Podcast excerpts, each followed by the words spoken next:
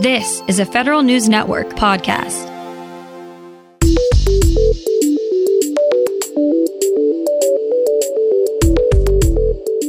Coming up on today's Federal Newscast, the NSA is out with a new cyber warning for agencies and other organizations. A pair of senators are trying again to give supply chain workers some cyber training. And DHS has fulfilled one of its major cyber workforce initiatives. These stories and more in today's Federal Newscast.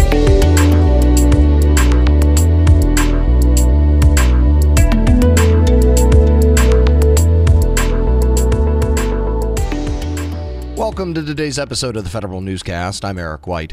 The National Security Agency is urging government contractors and other organizations to watch out for a new Russian cyber attack. The NSA released a cyber advisory yesterday detailing how the hackers have been targeting a range of organizations, primarily in the U.S. and Europe. Targets include government and military offices, defense contractors, energy companies, logistics firms, and think tanks, among others. The NSA says the hackers are using brute force techniques to access network credentials. The campaign is believed to date back to 2019. Giving contracting officers and other acquisition workers counterintelligence training is an idea two lawmakers are pushing.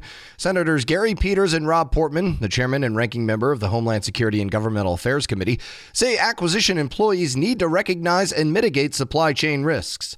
The lawmakers say this is an essential step to prevent bad actors from compromising national security. For a second time, Peters and Portman introduced the Supply Chain Security Training Act. The bill would create a standardized training program for acquisition workers workers around supply chain risk management. Homeland Security has hired more cybersecurity professionals than ever before. Secretary Alejandro Mayorkas says DHS onboarded 300 cybersecurity experts and has another 500 offers that are pending. The initiative is part of the agency's 60 day cybersecurity workforce sprint to build a more diverse cybersecurity workforce. DHS surpassed its goal of 200 new employees sent back in May. The agency will also launch a program this month to recruit recent graduates with degrees in cybersecurity related fields.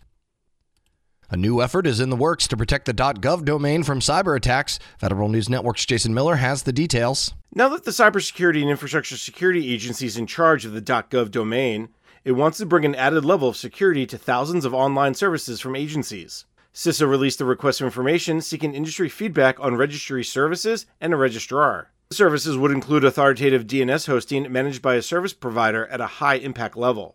The registrar would enable .gov registrants to manage their domain's registration lifecycle, DNS settings, and other useful supporting services. Feedback on the RFI is due July 21st. Jason Miller, Federal News Network. DHS is moving ahead with plans to build a new headquarters for the Cybersecurity and Infrastructure Security Agency. More on that from Federal News Network's Jory Heckman.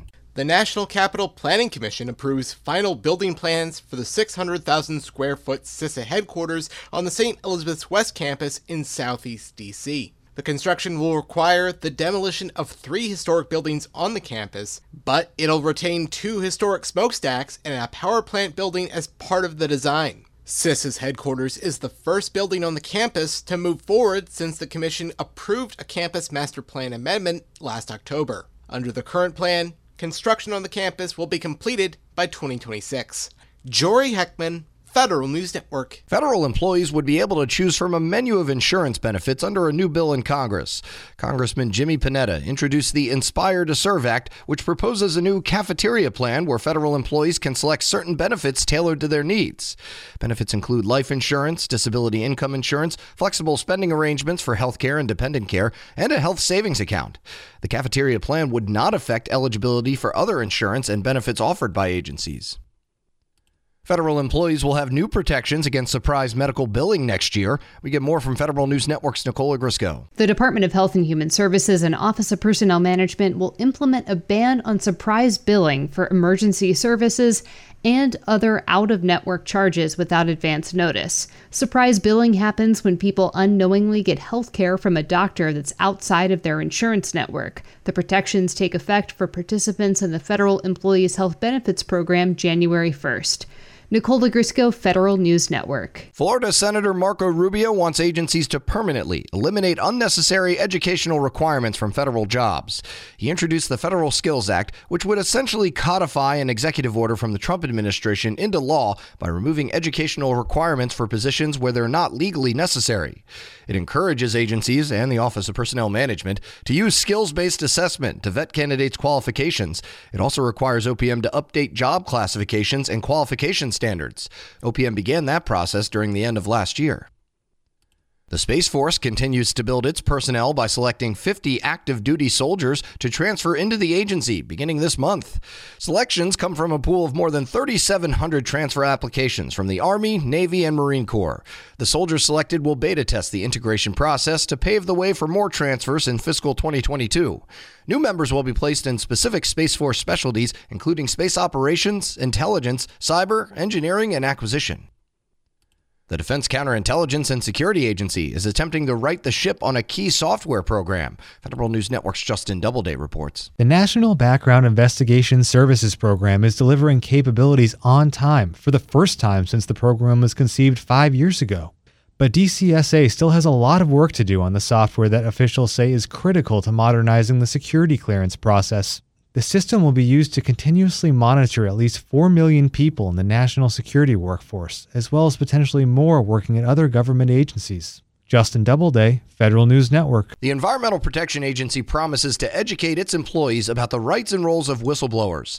In responding to a letter from the National Whistleblower Center, EPA says it will acknowledge National Whistleblower Day on July 30th through agency wide emails and web pages that include information about legal protections.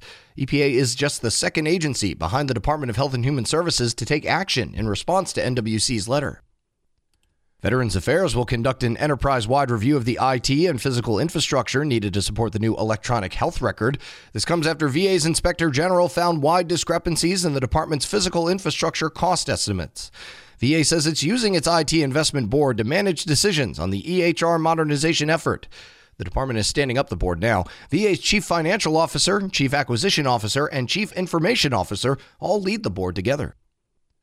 Two departments, including the VA, add new approaches to dealing with human gender issues. Federal News Network's Tom Temin explains. Veterans Affairs affirms it will offer gender change surgery among its benefits, but Secretary Dennis McDonough says that will come only after conclusion of required rulemaking. He notes the VA Board of Advisors unanimously endorsed the idea. McDonough says it has been clinically shown to reduce depression and suicidal ideation. And the State Department will add a so called non binary option to passports, but Secretary Tony Blinken said the change will require extensive updates to passport systems. I'm Tom Temin. And the Postal Service celebrates 50 years as an independent agency. Before the 1970 Postal Reorganization Act, it was known as the Post Office Department and was part of the President's cabinet. President Richard Nixon signed the legislation after nearly 200,000 postal workers participated in strikes in 30 cities. It was the first and largest walkout of federal employees. To commemorate the anniversary, the Postal Service is releasing an oral history from employees who oversaw the agency's transition. You can find more information about these stories at federalnewsnetwork.com. Search Federal Newscast and subscribe to the Federal Newscast on Podcast One or Apple Podcasts. I'm Eric White.